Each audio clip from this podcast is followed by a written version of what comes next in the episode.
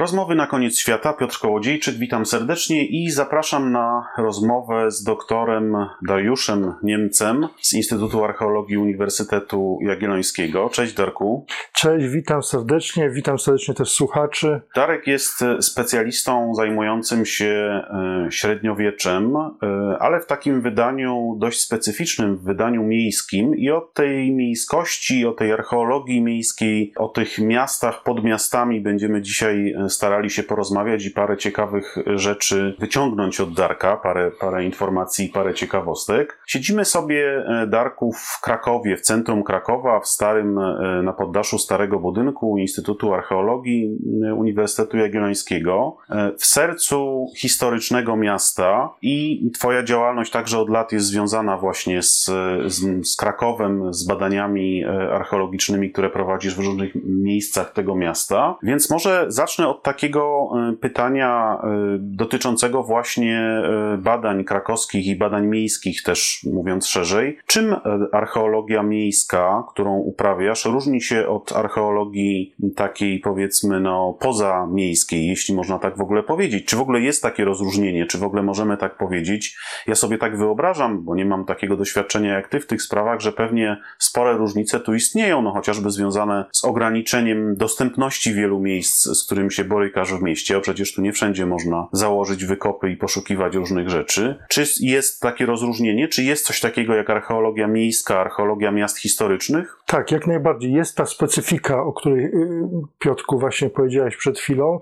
To znaczy tak, metody oczywiście są jakby wspólne. Te podstawowe nasze metody rejestrujące, badawcze. Jeżeli mówimy o metodach, to tak, ale jakby sposób do, dojścia do, do tego jądra, do przestrzeni pewnej zabytkowej, no tu, tu się wią wiążą z tym właśnie ograniczenia, o których teraz szerzej, o których już troszkę wspomniałeś. Więc między innymi w wypadku na przykład takiego miasta, jakim jesteśmy, Kraków, czyli stolica średniowiecznego Królestwa Polskiego, a jeden tak czy siak z ważnych ośrodków miejskich w Europie średniowiecznej, no to mamy na pewno do czynienia e, z dużym przyrostem nawarstwień kulturowych. E, to zjawisko we wszystkich w zasadzie takich dużych właśnie kompleksach miejskich obserwujemy.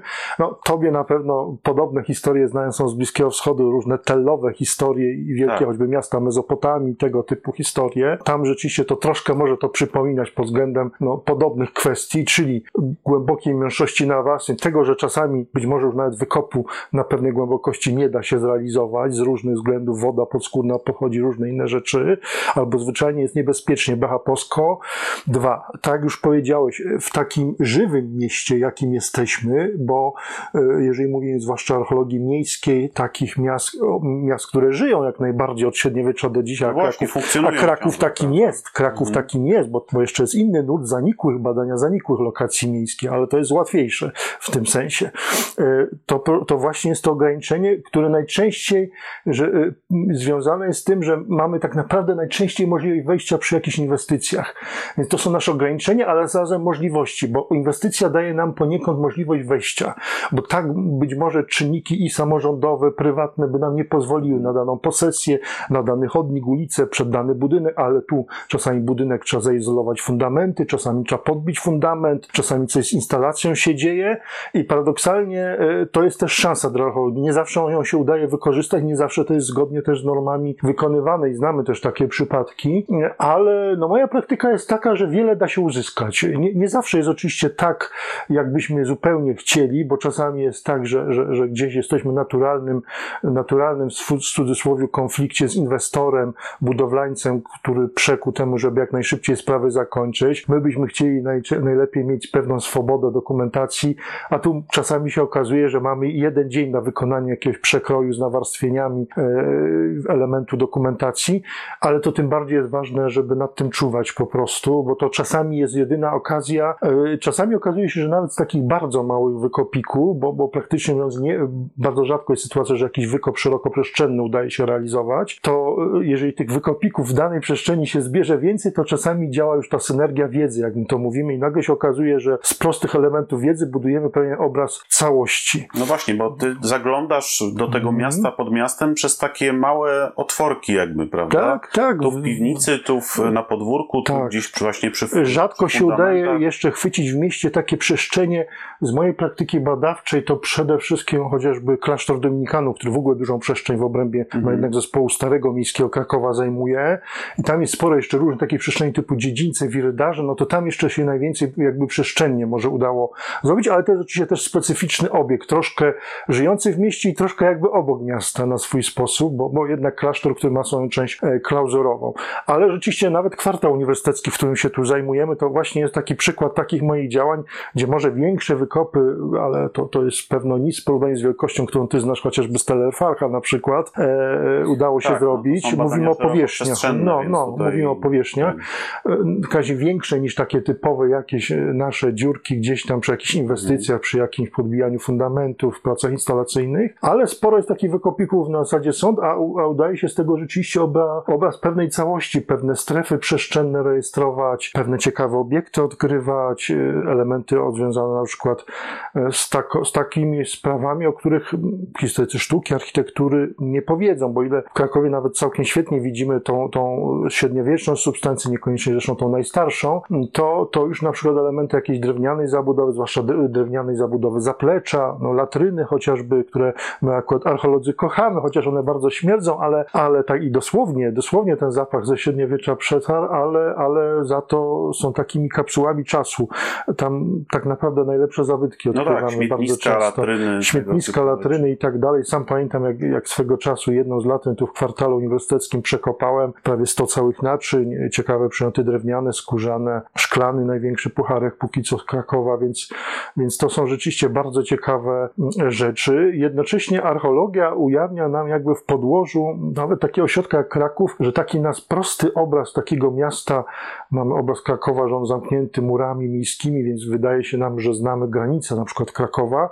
Okazuje się, że badania archeologiczne świetnie ujawniają, że te granice ulegały w obrębie samego średniowiecza zmianom zaraz No właśnie miałem, y, miałem Cię pytać o to, na jakie zagadnienia, czy na jakie pytania i problemy próbuje archeologia miejska odpowiedzieć. Już zacząłeś o tym Mhm. częściowo mówić, o tych przesuwających się i zmieniających granicach. Czyli na przykład właśnie Mhm. granice, granice, granice właśnie mm, ośrodków miejskich, nawet tak dużych właśnie jak Kraków, właśnie nawet jak znane przysłowie mówi, nie od razu Kraków zbudowano i to my to świetnie właśnie w archeologii coraz bardziej chwytamy. E, Te fazy, zwłaszcza w XIII-XIV wieku rozszerzania się. Na przykład okazuje się e, po, po wnikliwych studiach nad wykopami na małym rynku, że mały rynek wcale nie jest strukturą kształtowaną zaraz w wyniku wielkiej lokacji, tylko gdzieś dopiero pod koniec XIII wieku wszystko wskazuje na okres panowania Leszka Czarnego, pewne analizy obiektów właśnie, no wręcz daty dendrochronologiczne związane z zagospodarowaniem tej przestrzeni, a wcześniej mamy tam ciek wodny, prawdopodobnie młynówkę biegnącą do Dominikanów, która wydaje się w ogóle też jest jednocześnie najwcześniejszą granicą miasta lokacyjnego od strony wschodniej, czyli częściowo e, małym rynkiem biegła granica najstarszego miasta lokacyjnego, tego już miasta lokowanego po niż 1257 mogłoby się nam wydawać. niż mogłoby nam się wydawać, a w dzisiaj. podręcznikach i mnie jeszcze uczono i ja Tak. czytałem piękne, mądre książki, że mały rynek jest taką strukturą jak wielki rynek ukształtowaną zaraz po 1257 roku. Nawet jeśli weźmiemy poprawkę na najazd, na najazd mongolski, to po 1260 roku, bo Mongołowie właśnie wtedy zimą 59 na 60 roku najechali Kraków, więc tak wszystko wskazuje, że raczej spalili, jeżeli nawet coś tam zbudowano wcześniej i chyba rzeczywiście ta historia taka ciągła się dopiero gdzieś od lat 60 zaczyna i tu ciekawe, bo na przykład daty dendrochronologiczne, nawet te na wtórnym złożu, którymi dysponujemy, wtórnie użyte drewno, sugeruje, że coś, jakiś ruch budowlany drewniany się w Krakowie w 60 latach XIII wieku zaczyna, czyli dzięki archeologii zaczynamy rzeczywiście czytać e, między innymi e, ślady zagospodarowania miasta. Takie mamy na przykład ciekawe daty z Placu Szczepańskiego, więc widzimy, że już ten obszar musiał być Mhm. zabudowywany w latach 60., czyli już w czasach panowania rzeczywiście Bolesława Wstydliwego. I teraz już nie spekulujemy, tylko mamy dowody naukowe. I Czego Mamy jeszcze w dowody, no. miastach szukamy? Czego jeszcze w miastach szukamy? Patrząc tak z takiej ogólnej perspektywy, jakie E, dane, jakie domi- informacje nas no, interesują? No oczywiście, e, jeżeli chodzi o tą specyfikę, no to place handlowe, rynek, urządzenia handlowe i to, co wszystko się wiąże z handlem, ale jak z handlem też wiąże się kontakty interregionalne bardzo Mhm. często, nie najczęściej. No i wtedy importy. To jest coś, co też świetnie e, możemy wyłapać w archeologii przez pryzmat właśnie jakiejś na przykład czy ceramiki, czy bardziej, że tak powiem, luksusowych wyrobów i to nam też pokazuje e, dodatkowe źródło informacji poza źródłami pisanymi o kontaktach handlowych właśnie handlowa, handlowych Krakowa, pewnych kontaktach interregionalnych, skąd pewne rzemiosło na przykład przyszło, gdzie pewne surowce właśnie eksportowano, skąd importowano. To są też właśnie ciekawe tego typu e, dane.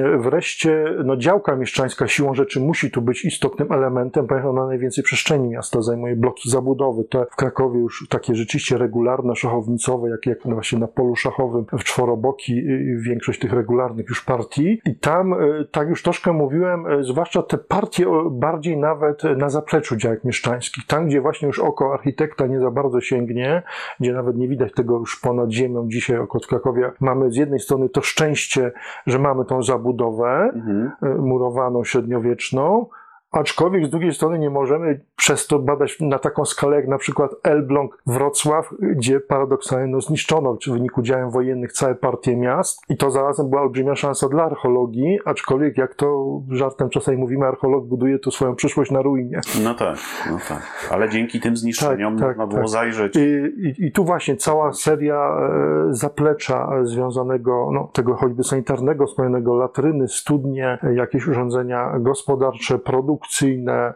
jakieś szopy y, zwierzęce, ewidentnie tego typu ślady y, się też odkrywa, właśnie jakiś zagród zwierzęcy, bo trzeba pamiętać, o tym zapominamy, że, że, że, że te zwierzęta, że tak powiem, hodowlane z miasta wyszły dość późno z takiej już szerokiej perspektywy chronologicznej, bo jeszcze tu warto przytoczyć Wilkierz z czasów miejskich, z czasów Zygmunta Augusta, świni na rynek nie wyprowadzać. To znaczy, że te świnie były Czyli musiały być. były hodowane i tak dalej. Mhm. E, I oczywiście były przepisy ograniczające się już jakby poruszanie i żerowanie przez te świnie, ale jeszcze te świnie e, właśnie i inne zwierzęta właśnie jak najbardziej hodowano. To jednocześnie podawało rzeczywiście olbrzymią kumulację odchodów zwierzęcych. Odchody zwierzęcych plus siano, słomę, no i po prostu warstwy gnoju tak naprawdę zwierzęcego i my fizycznie rzeczywiście te warstwy gnoju zwierzęcego odkopujemy. Takie klasyczne XIII-XIV wieczne warstwy w Krakowie, czy w ogóle w innych miastach środkowoeuropejskich, to są takie warstwy, które ładnie nazwał kiedyś Gabriel Leńczyk, już nestor naszej historycznej, też miejskiej archeologii tutaj, warstwami zgnojonymi.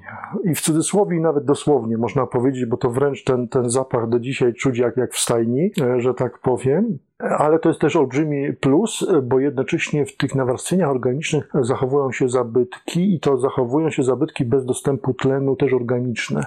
I mamy na pewno więcej drewna, mamy na pewno więcej skóry, czyli mhm. takich rzeczy, które w normalnych warunkach jest trudno Raczej chwycić. nie zachowały, no, jest tak. trudno chwycić. Po Zacząłeś mówić już o tych od, krakowskich odkryciach. Co byś uznał za takie najważniejsze e, odkrycia czy ustalenia dokonane w Krakowie w ostatnich latach? Przez ciebie, może także przez kogoś kogoś innego. Mm -hmm. Więc e, jeżeli chodzi o miasto lokacyjne, to to, co zacząłem mówić, czyli te zmiany granic. Zmiany granic, już wiemy, już mamy przynajmniej ślady fosy e, wykopanej e, i pewno towarzyszącej już niezachowanym wałom, które pokazują, że był mniejszy zasięg granicy miasta lokacyjnego do czasów Wacława Czeskiego, czyli tam około tego 1300 roku. Wiemy, że mury miejskie były dopiero budowane po 1298 roku i to jest inna linia w dodatku, niż tą linię, którą my powszechnie kojarzymy, czyli rejon Bramy Floriańskiej, tych murów przy Bramie Floriańskiej, bo to jest linia od północy, właśnie tej części, gdzie mamy te mury do dzisiaj najlepiej zachowane,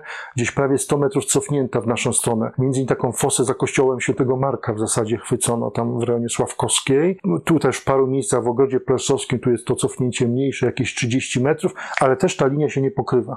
Też ta linia się nie pokrywa i y, od południowej strony y, między ulicami Poselską, Senacką tymi ich równoległymi odcinkami, to jest początkowa granica między tym, co jest jakby szczątkiem dawnego podgrodzia, tego tak zwanego kołu. Okuł trzeba dopiero w czasach Łokietka jest włączony do Krakowa. Także to jest wtedy jeszcze obszar jakby o innym statusie prawnym podlegający księciu brzeskim. Natomiast y, miasto, miasto te, po prostu ewidentnie ma mniejszy zasięg. Druga rzecz, którą też już troszkę wspomniałem, mały rynek, co sam sobie niedawno to uświadomiłem. To są wyniki badań Emila Zajca, ale które, którym trzeba było się dobrze przyjrzeć, że tak powiem, y, publikacją i nagle wyszło, że po prostu no, nie ma mowy o organizacji tej przestrzeni przed dobą panowania Leszka Czarnego. Na to wskazują wyraźnie daty dendro związane z najstarszymi urządzeniami handlowymi i wszystkim ślady, ślady po wyraźnym cieku wodnym, takim około połowy XIII wieku, który ja w tej chwili interpretuję jako najstarszą młynówkę właśnie dominikańską i też wtedy najstarszą granicę, tak ukosem idącą przez późniejszy mały rynek, co ciekawe, więc tu nie ma żadnej regularności, tak. właśnie jeśli chodzi o wschodnią granicę miasta lokacyjnego. Poza tym oczywiście czasami jest tak, że też nas jakieś pojedyncze zabytki zaskakują właśnie. Czasami właśnie jakiś pucharek szklany, jakiś import właśnie typu kamionka z Zigburga, typu, typu, typu właśnie nawet jakieś ciekawe nowożytne już, już importy, bo też o późniejszy jak najbardziej okres chodzi. O, tutaj kwartale sprzed laty cyrkiel taki wykopany. No właśnie, tak. No, Są takie przedmioty, które cieszą.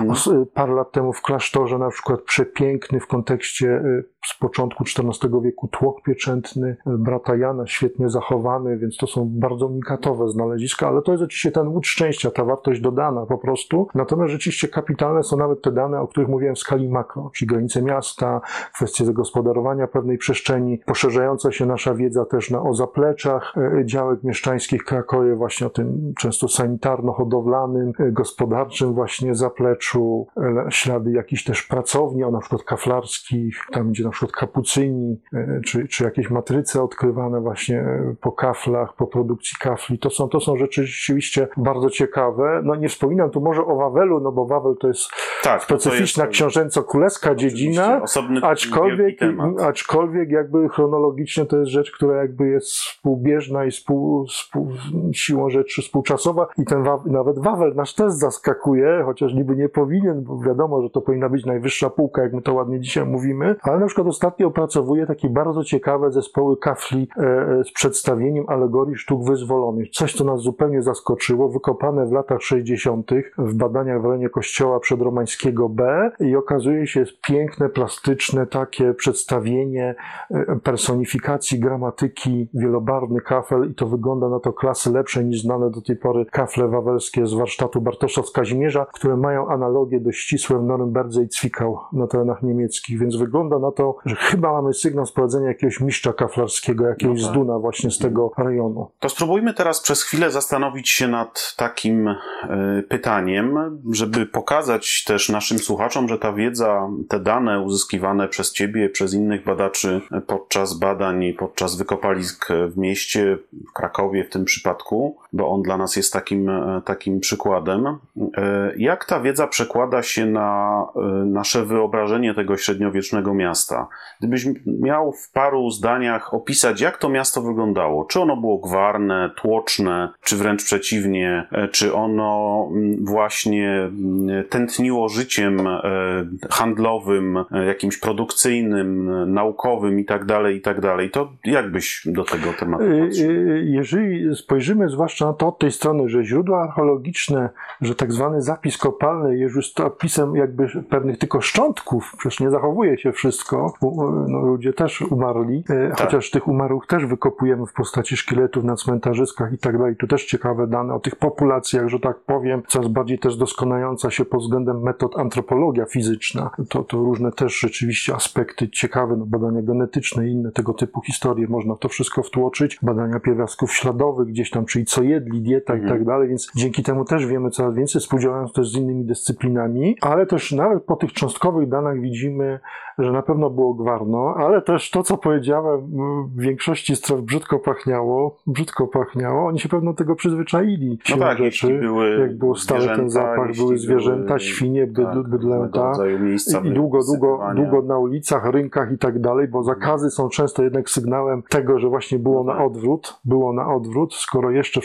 XVI wieku musieli zakazywać, to znaczy, że raczej nagminnie na rynek wyprowadzano owe świnki, trzodę chlewną. E, na pewno było gwarno, e, na pewno było wielu, wielu kupców z różnych obcych miejsc, dziedzin, to wiemy i ze źródeł pisanych, ale źródła archeologiczne to pokazują, bo ich no właśnie, jakieś bo kategorie te, importowanej, te na przykład flamandzkiej ceramiki morawskiej, ceramiki losztickiej, właśnie takiej morawskiej też ceramiki, to widziałem też pewne grupy, słychać było które wiele docierały, plomby tekstylne, które wyraźnie wskazują na jakieś ośrodki gdzieś w Flandrii, w Francji, może nawet Anglii, gdzie, gdzie, gdzie, gdzie skąd, skąd docierały tkaniny, skąd też kupcy na pewno docierali, bo, bo z nazwisk wiemy, że też kupcy po prostu z tych stref i to dość wcześnie, już w XIII wieku docierali, skoro pewne też, też towary krakowskie są wymieniane w przekazach pisanych w Brugi na przykład. Mhm.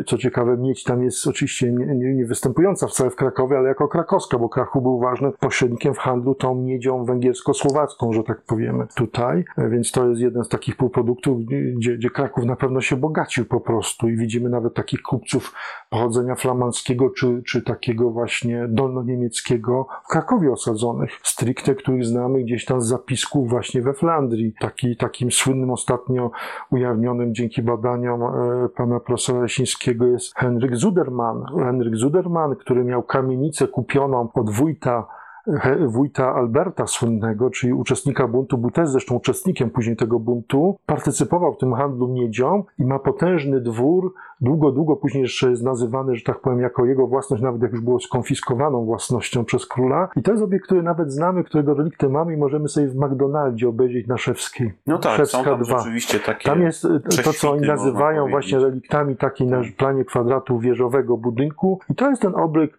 obiekt Zudermana, właśnie e, i jednocześnie wcześniej wiemy z przekazu, że wcześniej własność Alberta, więc, więc pewne rzeczy nawet namacalnie sobie tutaj. A jak wyglądały te kwestie e, takie no, bardzo przyziemne, higieniczne, kanalizacyjne? Mm -hmm. jak, to, jak to było rozwiązane? Oczywiście my mówimy tak. o mieście średniowiecznym, ale zdajemy sobie sprawę z tego, że średniowiecze mm -hmm. to mhm. też jest tak. odcinek czasowy trwający tak, tak, tak kilkaset tak. lat. Zacznę może od mieszkania, bo to się też co mhm. wiąże. E, Kraków o ile, o ile bardzo słabo rzeczywiście znamy, ale na skutek tego, że właśnie Kraków szybko się, można powiedzieć, spetryfikował, kamiennił, że tak powiem, zyskał kamienicę. Rzeczywiście mamy całą serię kamienic, które gdzieś od drugiej połowy XIII wieku, a zwłaszcza w dobie Wacława Czeskiego, powstają w Krakowie ponad 100 kamienic i to już powoduje, że te kamienice, a często jeszcze ich wtórne podpiwniczenia niszczą starsze relikty. Tak możemy się domyślać i być może dlatego tak naprawdę możemy się prawie nigdy nie dowiedzieć, jak wyglądały te najokazalsze drewniane, szachulcowe domy mhm. najstarsze z XIII-XIV no tak. wieku, bo po prostu tu szybko weszła struktura kamienna. Więcej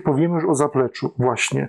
Y, y, jeżeli chodzi o te sanitarne historie, to latryny. Ale na przykład te dane dendrochronologiczne, którymi y, dysponujemy i tak dalej, to takie klasyczne już szybowe latryny, które prawie wyglądają jak szyby w wieliczce średniowieczne właśnie, kopalniane, bo to często już są obiekty z punktu widzenia nawet średniowiecza XIV-wiecznego 8-10 czyli widać jaki był tak. przyrost na warstwie, mhm. jednocześnie największy w tym do XIV wieku gdzieś. Co ciekawe, dzięki przepisom porządkowym, dzięki budowie tych latryn, założeniu bruków też. To jest istotne. Nasze badania też pokazują, że bruki gdzieś są zakładane masowo od połowy i w drugiej połowie XIV stulecia. I widzimy, że to powoduje, że łatwiej wtedy sprzątać, i to powoduje zahamowanie. I rzeczywiście, jak patrzymy na obiekty gotyckie, nawet jak pobliskie Kolegium Majus, ich portale i tak dalej, to widzimy, że zasadniczo ich portale się już tych XV-wiecznych obiektów zgrywają z dzisiejszymi poziomami ulic. Tak, czyli ten przyrost był minimalny. On był minimalny albo na bieżąco usuwany, albo często nawet jakieś prace XIX-wieczne, jakieś resztki nawarstwień takich wczesno-nowożytnych usunęły, czy XV-wiecznych. Na ogół bardzo często mamy dzisiaj sytuację, że wkopiemy się pół metra poniżej dzisiejszych poziomów nawierzchni i mamy XIV wiek już. To jest właśnie to, to, to niesamowita historia, że nagle potrafimy pół metra niżej wejść do XIV wieku. O, tak jak już mówiłem, bardzo namacalnie. I głównie mamy te XIV-wieczne narastanie. Niewiele z obiektów XV-XVI wiecznych, chyba, że właśnie to są jakieś turnie wkopane latryny i tak dalej, ale właśnie, ale właśnie samych sekwencji nawarstwień jest ją bardzo ciężko chwycić. Niewiele mamy takich nawarstwień, trzeba powiedzieć. To jest rzeczywiście jeden z elementów, który pokazuje, że jednak nastąpiło opanowanie tej sytuacji sanitarnej, mimo że te wilkierze są gdzieś po XVI wiek ponawiane, to, to jednak, jednak zapanowano nad tym. E, wiemy, że takie wodociągi stricte miejskie zaczynają funkcjonować gdzieś od drugiej połowy XIV wieku, czyli dopływ już takiej bieżącej wody, dobrej, zdatnej wody, rurami drewnianymi, to szczątkowych niestety odkryć, ale, ale tak to można oceniać, też konfrontując z przekazami pisanymi. Pewnym wyjątkiem, ale też nie wiemy jak długo funkcjonującym i to w skali środkowoeuropejskiej jest odkrycie wodociągu na małym rynku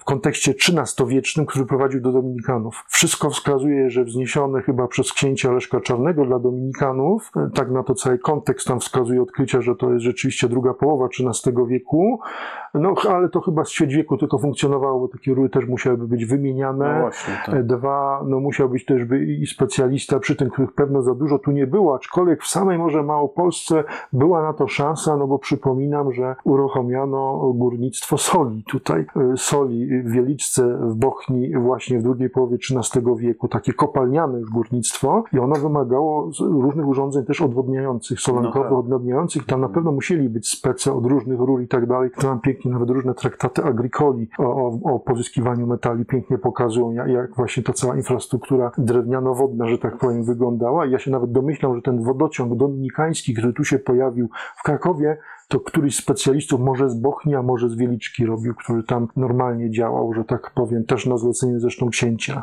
Właśnie, więc to, to jest, jest ewenement. Ten wodociąg, ja sobie to jakoś tak ostatnio uświadomiłem. Ja pamiętam, że pani profesor Sowina, która pisała o wodzie w mieście średniczym, to uważała, że w ogóle pojawienie się wodociągu w drugiej połowie XIV wieku to jest dość wcześnie jak na Europę Środkową. Także ten dominikański jest kolejną rewelacją, którą może tu zapomniałem wcześniej podkreślić właśnie z takich naszych odkryć. To jest odkrycie pana Emila Zajca. Odkrycie pana Emila Zajca, e, kapitalna sprawa. E, e, Wodociąg wprawdzie samo drewno się nie zachował na tyle, żeby uzyskać datę dendro, ale on zalega pod nawierzchnią datowaną na schyłek panowania Bolesława Wstydliwego. Jeżeli dodać tam warstwy powiedzmy przykorowe, to raczej wygląda na to, że to jest rzeczywiście inwestycja następcy Leszka Czarnego. A ten świat y, naukowy, uniwersytecki średniowiecznego Krakowa, wspomniałeś o cyrklu, Mhm.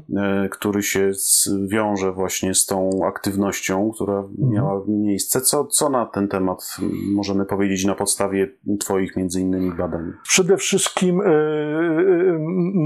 widzi- widzimy na przykład w skali takich znowu struktur makro, to na przykład bardzo ciekawe się okazały wyniki badań z 2010 roku jeszcze e, na dziedzińcu Kolegium Majs, bo one pokazały rzeczywiście stopniowy rozrost tego głównego gmachu uniwersyteckiego, takiego kluczowego, nie, bo oczywiście my znowu kojarzymy Kolegium Majs z tym skąd pięknym, unikatowym w skali europejskiej, trzeba powiedzieć, dziedzińcem arkadowym, takim późnogotyckim, ale właśnie badania nam pokazały, że wcześniej były dwa dziedzińce, że wcześniej były dwa dziedzińce, odkryliśmy ślady budynku, który dzielił ten dziedziniec z drugiej połowy XIV wieku i początkowo w takim w zasadzie konglomeracie nieujednoliconych budynków funkcjonuje to najstarsze kolegium sztuk wyzwolonych, później nazywane kolegium większych, gdy uruchomiono obok kolegium mniejsze. Także tu już widzimy, że nawet w skali makro to się zmienia. Dwa badania na przykład ujawniły przynajmniej jeden obieg archeologiczny, który był drewniany, o którym wiedzieliśmy z przekazów, pisaliśmy, ale nie byliśmy pewni stuprocentowo lokalizacji. Bursa niemiecka. W zachodniej, skrajnej części ogrodu profesorskiego mamy narożnik budynku drewnianego. E, Daty dendro rzeczywiście wskazują gdzieś na 90 lata XV stulecia i przekazy pisane sugerują rzeczywiście, że to jest fundacja Jana Głogowa mniej więcej z tego czasu, ale co ważniejsze, e, konfrontacja z przekazami pisanymi to jeszcze te znaleziska, bo tam mamy między innymi i pewne przedmioty, które wskazują, że rzeczywiście pewni obcy studenci właśnie ze strefą niemieckojęzyczną mogli nie zamieszkiwać. Mamy monety właśnie z Elbląga,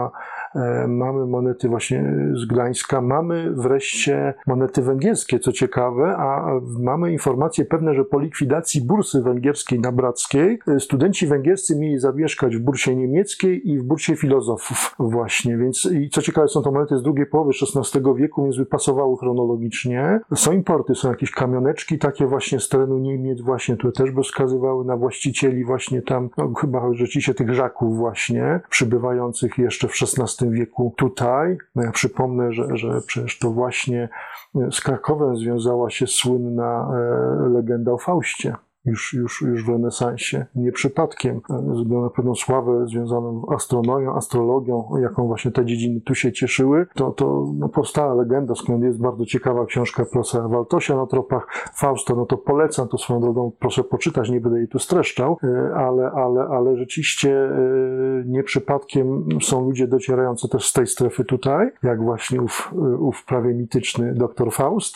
Wreszcie tam mamy też takie przejawy życia codziennego, bo załóż mamy zakazy na przykład uniwersyteckie, które no, oczywiście nakazywały się uczyć i broń Boże jakieś rozrywki typu gry w kości i tak dalej, ale właśnie te kości mamy. W znaleziskach archeologicznych właśnie jakieś... Studenci, jak to studenci, Eee, mieli swoje Piątki ścieżki. szachowe ostatnio udało mi się takie malutkie zidentyfikować właśnie w materiałach z tych badań e, pozyskanych, więc jest cieka, ciekawa historia też o rozrywce tych studentów, po prostu co oni robili w czasie wolnym, albo co w ogóle robili zamiast się uczyć, ale to niestety my tę historię jako prowadzący wykładowcy znamy do dzisiaj. po prostu no, wiemy, ale jak kiedyś też byliśmy studentami. Też byliśmy też studentami, swoje zgadza się. pomysły i swoje Też mieliśmy swoje pomysły. różne doświadczenia.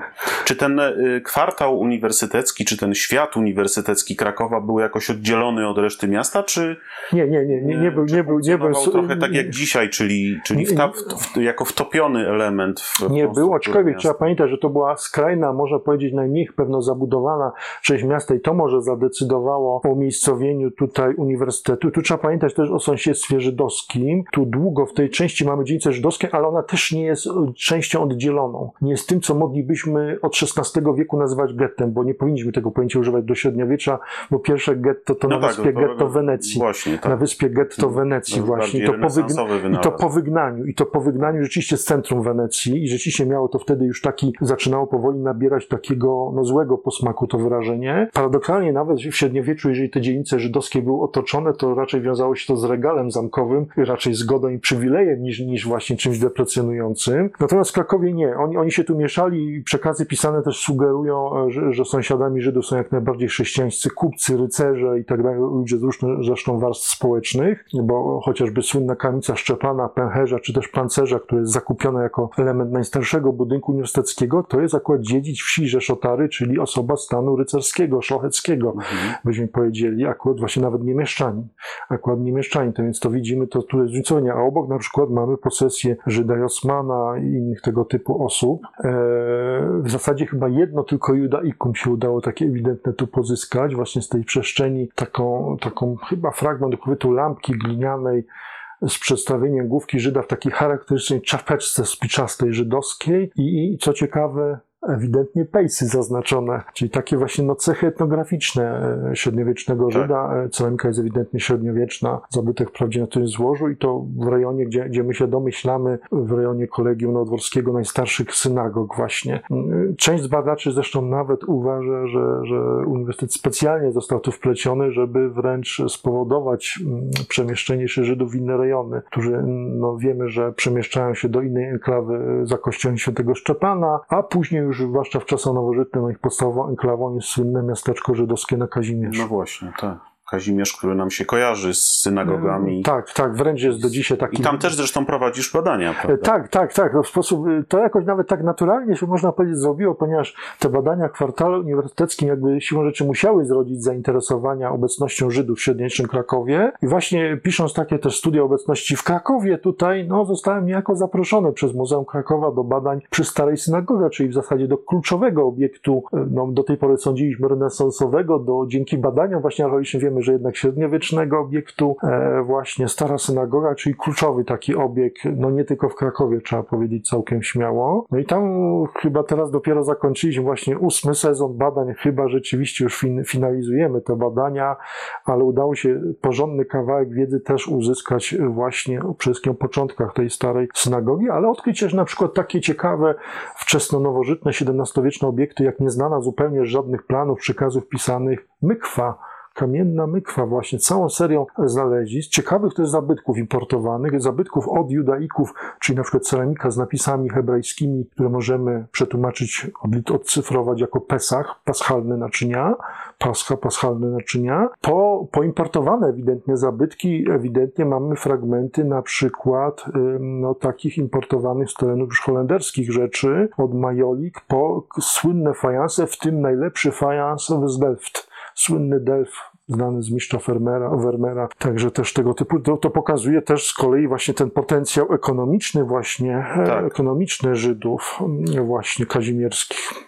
To, co y, powiedziałeś do tej pory, te wszystkie informacje, te wszystkie dane na temat y, średniowiecznego Krakowa pokazują też y, chyba, jak sądzę, jego ważną rolę i no, znaczenie w tamtych, w tamtych czasach, prawda, których dotyczą Twoje badania. Znaczenie w różnych wymiarach, handlowym, jakimś tam produkcyjnym, przemysłowym, uniwersyteckim. Tak rzeczywiście można na to patrzeć? Tak, tak, jak, jak, jak najbardziej po prostu, e, e, bo oczywiście sama jakby rola Krakowa jest dla nas oczywista z perspektywy choćby przekazów pisanych, tak, zwłaszcza rola polityczna, już jako stolicy sedes regii, Właśnie, stolicy księstwa z tym i tak nam dalej. się kojarzy Kraków. To, to siłą rzeczy, prawda? ale to wcale, Ale nie, to wcale nie musiało implikować takiego do końca rozwoju ośrodka mi, życia miejskiego, mieszczańskiego. Właśnie dlatego pytam, bo wydaje mi A się, że te dwie rzeczy widzimy. niekoniecznie muszą to- iść w parze. A tu to widzimy, i widzimy nie tylko przez pryzmat wielkich znanych zabytków, jak ołtarz Witastwosza i pewnego mistrza norymberskiego właśnie spolszczonego na Witstwosz, no Weitstos tak naprawdę, norymberski mistrz, ale tak naprawdę też z rodowodu krakowianin, skoro już syna ma Stanisława. Właśnie to jest też widać, że się polomizują dość szybko też te elity tutaj. E, e,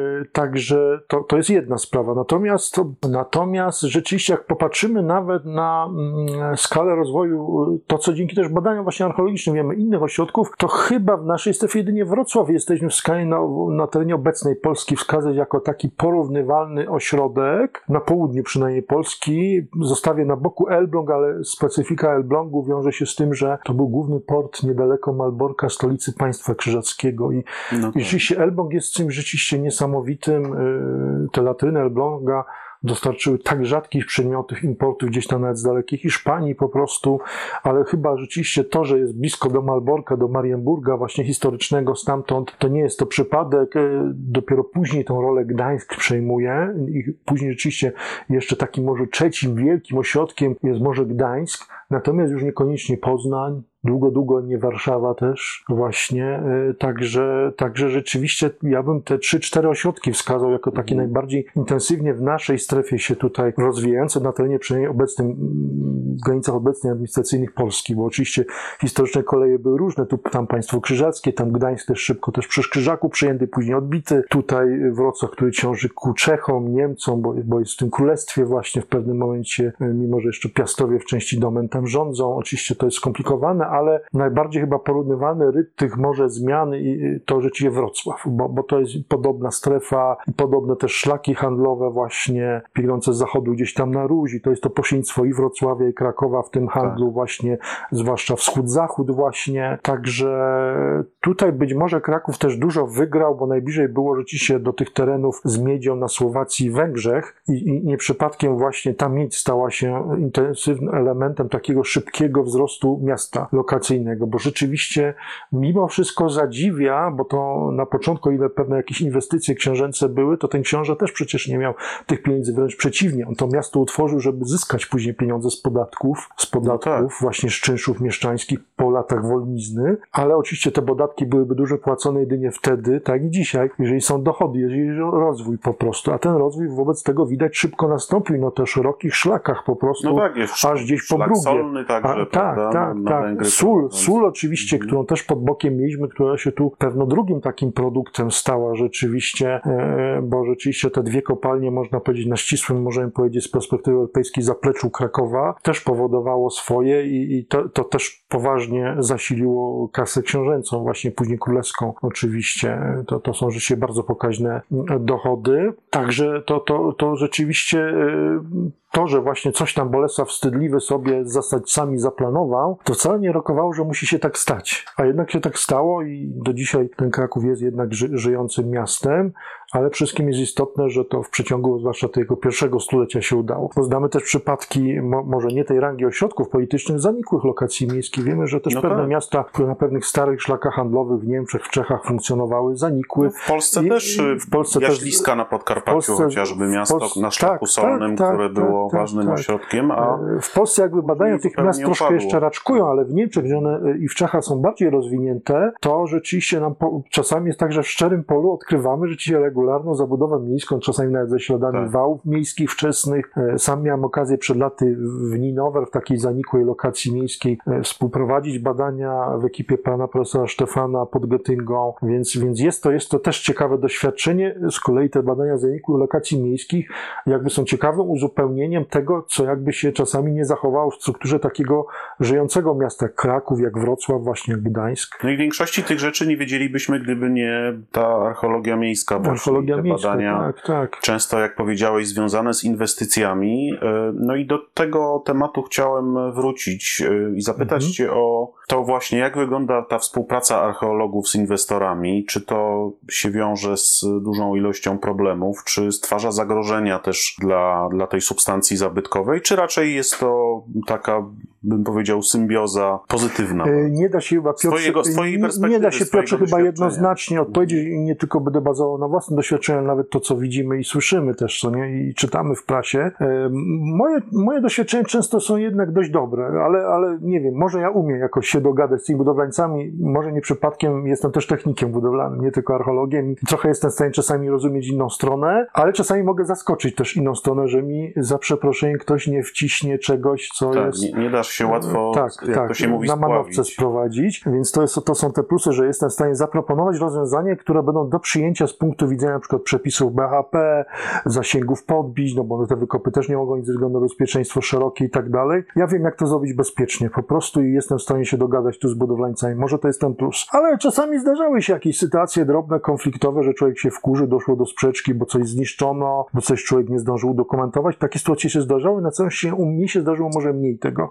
Ale też słyszymy o inwestycjach i, i czasami widzimy kontenery w Krakowie, e, gdzie ewidentnie ktoś coś nocą wydobywa na całym zapleczu działki i chyba raczej tam archeologa nie ma. Nie, nie słyszymy, żeby tam były badania archeologiczne. Czyli jest jakaś też e, skala. Jest szara- taka szara skali, strefa, tak, taka szara strefa. właśnie, tak. No, no, tu siłą rzeczy jest pewien konflikt interesów.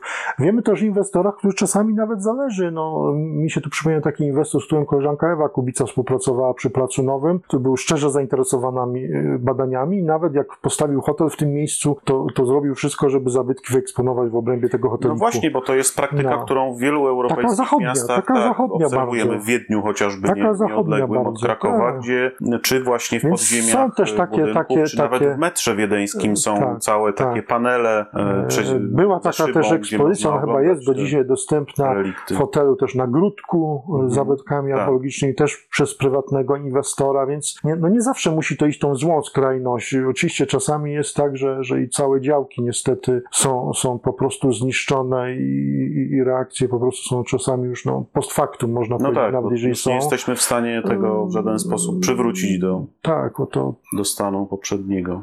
Także to, to, to tutaj oczywiście no, trzeba być na pewno tu elastycznym po prostu, możliwie też szybko reagować, jeżeli No, to, to jest dzieje. problem, jak sądzę, miast historycznych, Tak. żyjących, funkcjonujących, że one są żywą tkanką, która teraz też się rozwija, funkcjonuje, ma swoje potrzeby, Tak, tak. prawda? Ale też tych budowlańców, inwestorów przekonywać, że, że można się zawsze dogadać po prostu, że można się zawsze dogadać, że nie, że nie zawsze jest tak, że zablokujemy im na parę Tak. lat budowę i tak dalej, Tutaj nie, albo nie, że nie, jakieś zawsze niebotyczne koszta będą. Nie, nie, nie idziemy na E, zderzenie. Bo to jest zawsze prawda? ten przestań. Tylko- Nie idziemy na zderzenie. Tak. To obie strony muszą, ale to obie strony muszą, to Oczywiście, trzeba też tak, powiedzieć. tak. No, ale jak mówisz, No na tym dość- polega niestety kompromis. tak, no. Twoje doświadczenia są raczej... Raczej, raczej lepsze po prostu. Muszę powiedzieć, że, że często mia- miałem takich współpracowników Kraków nawet. jest, w Krakowie ta skala inwestycji jest dość duża, prawda? I dość dużo się dzieje akurat. Tak, tak, tak, rzeczy. tak. No zwłaszcza w ostatnich chyba latach rzeczywiście to przyspieszyło, nawet można powiedzieć, e, jeżeli chodzi o pozyskiwanie pewnych przestrzeń na, na właśnie dla nowych celów różnego rodzaju, od handlowych po, po, po, po, po jakieś hotelarskie właśnie. Jakie są Twoje plany na najbliższe lata? Plany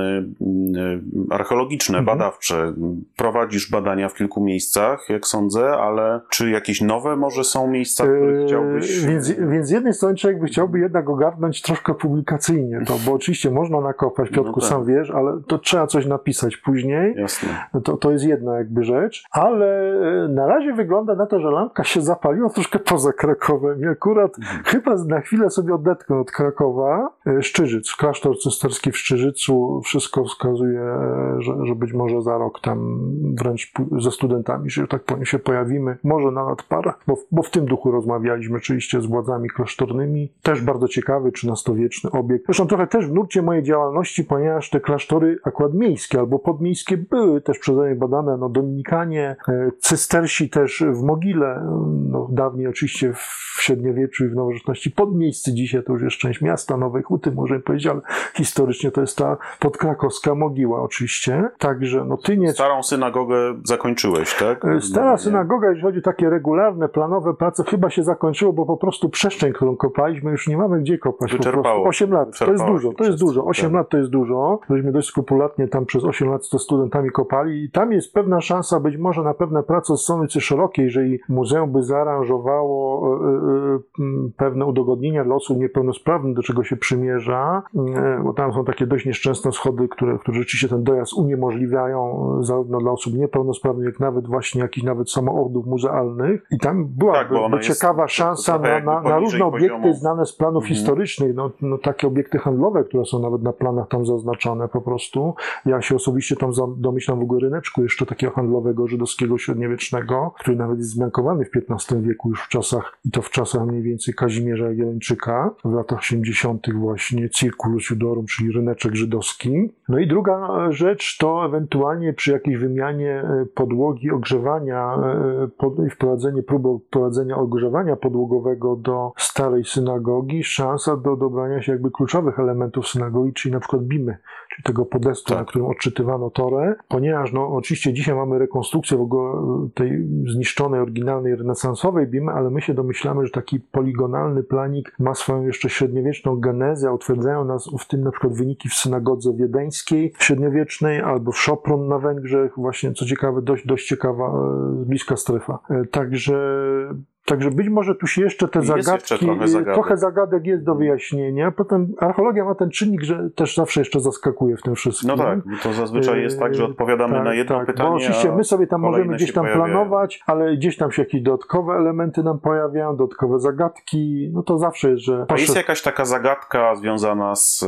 Krakowem, czy może w ogóle ze średniowieczem, która cię nurtuje od lat i, i, i marzysz o tym, żeby ją rozwiązać? Coś, coś takiego, co tak siedzi w tobie i, i, i nie możesz znaleźć jak dotąd odpowiedzi na, na to pytanie? Jest coś takiego? Czy raczej udaje ci się na bieżąco odpowiadać na, na kolejne pytania? Raczej udaje mi się w tej chwili na bieżąco, bo być może, być może jeszcze będziemy zaskoczeni przez to, co, co nam dyscyplina archeologiczna e, przyniesie. To znaczy na pewno z punktu widzenia Krakowa frapujące są to wszystkie historie związane z początkami Grodu Wawelskiego, bo to, to ciągle jest wielka zagadka. Gód i Podgrodzie, tak naprawdę chyba ciągle e, mamy tu wiele znaków zapytania, ale to jest jakby początek tego wielkiego książek już powstało na ten proto- temat, a Powstało i powstaje tak. nowa i powstaje najnowsza synteza w PAU, która na pewno będzie w tej chwili najbardziej aktualnym podsumowaniem stanu badań e, pod redakcją mojego szefa, profesora Polskiego. Powstanie właśnie taka nowa synteza z Krakowem do XIII wieku włącznie właśnie.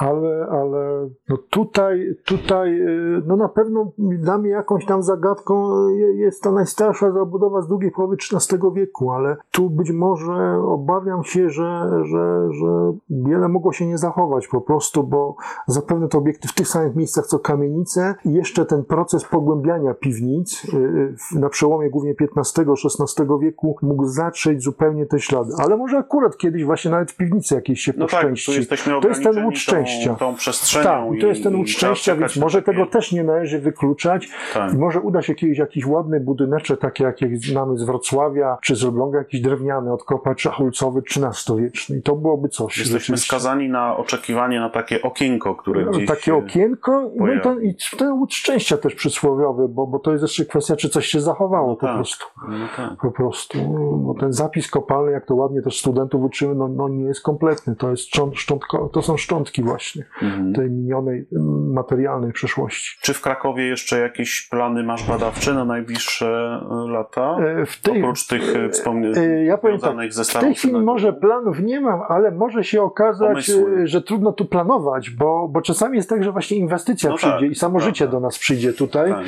Czasami jest tak, że ktoś po prostu przyjdzie z prośbą o zrobienie badań w pewnej ciekawej strefie, wtedy człowiek się wdraża i historycznie, i architektonicznie, a później już wreszcie kopiąc. E, Więc, więc e, z tym planowaniem właśnie w mieście to jest właśnie ostrożnie, bo to póki nie jest to jakaś strefa, gdzie mamy jakiś wolniejszy dziedzińczyk, jak przy starej synagodze, że można było badania, jak się okazało, 8 lat przeprowadzić, czy u Dominikanów, gdzie to też trochę latek trwało, to tutaj rzeczywiście bardziej to jest interwencyjnie. Czasami jest tak, e, że, że po prostu ktoś do nas przyjdzie z propozycją i zaczniemy badania.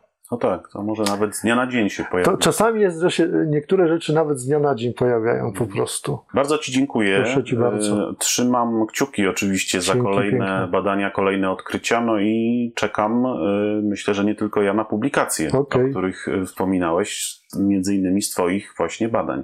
Dzięki. Dzięki jeszcze raz za spotkanie i za rozmowę. Dzięki piękne.